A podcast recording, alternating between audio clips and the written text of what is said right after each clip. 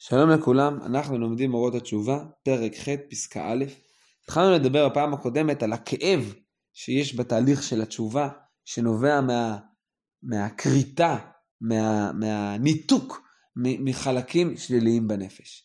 ואמר, דיבר, התייחסנו לדרסטיות של, של הרב מתייחס לזה לתשובה, תשובה לא בהכרח נעימה או רק ככה אה, מלטפת, אלא משהו מאוד כואב, מאוד במירכאות אכזרי.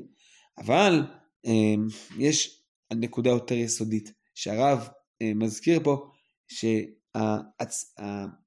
לא מנתק חלקים, אבל אני מנתק חלקים מעצמיות הנפש היסודית בעיקרה.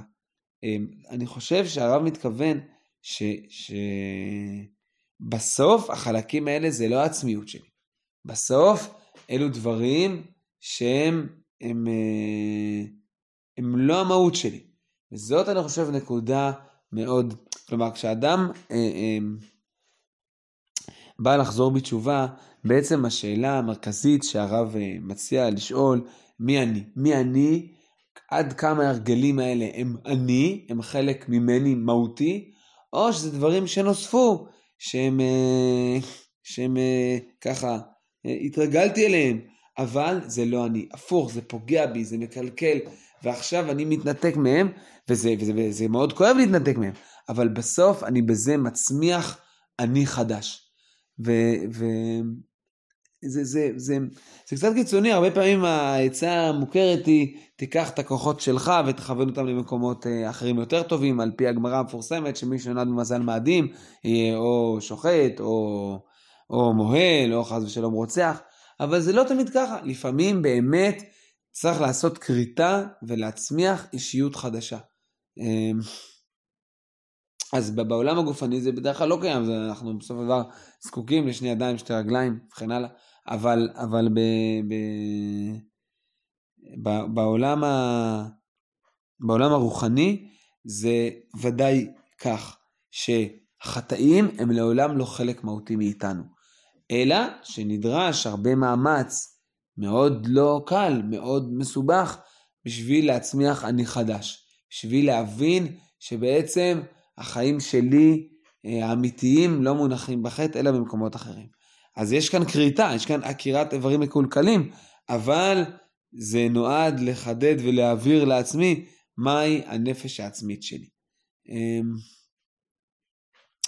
אולי רק בתור משל קטן, אה, הרבה פעמים בקשר אה, זוגי, האדם אה, נמצא מאוד מעורב, מרגיש כמה זה חלק ממנו, אבל בסוף כשהקשר הזוגי הזה הוא לא טוב או לא בריא, או מבין שזה לא מביא למקומות טובים, אז בהתחלה זה מרגיש ממש כריתה, כאילו חלק ממני הלך, אבל בהמשך אדם, אה, אדם אה, צפוי, וככה זה התקווה, שהוא יבין שזה חלק מהצמיחה, ואדרבה, עכשיו הוא בנוי בצורה יותר טובה, יותר בריאה וכן הלאה.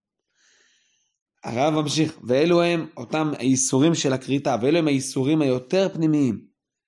אלו, ה, ה, זה, זה איסורים, ודאי יש איסורי גוף, איסורי נפש, הם קשים, והאיסורים היותר פנימיים זה האיסורים האלה שאני צריך להיפרד מחלקים שיהיו כל כך קשורים אליי וקרובים אליי. שעל ידם ובהם האדם יוצא לחירות מהעבדות החשוכה של חטאיו ונטיותיו השפלות ותוצאותיהם המרות. מקל וחומר משן ועין שעבד יוצא בהן לחירות. אשרי הגבר אשר תייסרנו יה ומתורתך תלמדנו, אל תקרי תלמדנו אלא תלמדנו, דבר זה מתורתך לימדתנו. זאת, אה, זה ציטוט מהגמרא בברכות, הגמרא דורשת את הפסוק, אשרי הגבר אשר תייסרנו יה ומתורתך אה, תלמדנו. אה, אז חז"ל דורשים שתלמדנו, ככה מסביר הרב פילבר, לא הכוונה תלמד אותו, את הגבר, אלא תלמד אותנו. תלמדנו, תלמד אותנו. מה, אתה מלמד אותנו מהתורה שאיסורים מוצאים את האדם לחירות. עבד, עבד כנעני, אם רבו מפיל, אה, מכה אותו ומפיל לו את שינו, את עינו, הוא יוצא בהם לחירות.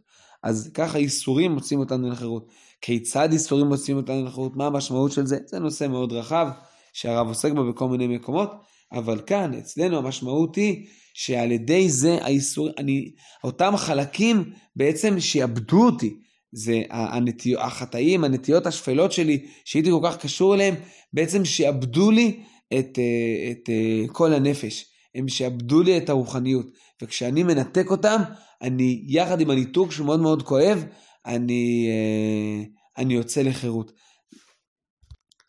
זה משל מאוד מאוד עמוק, ובעזרת השם אני רוצה להרחיב עליו יותר בפעם הבאה.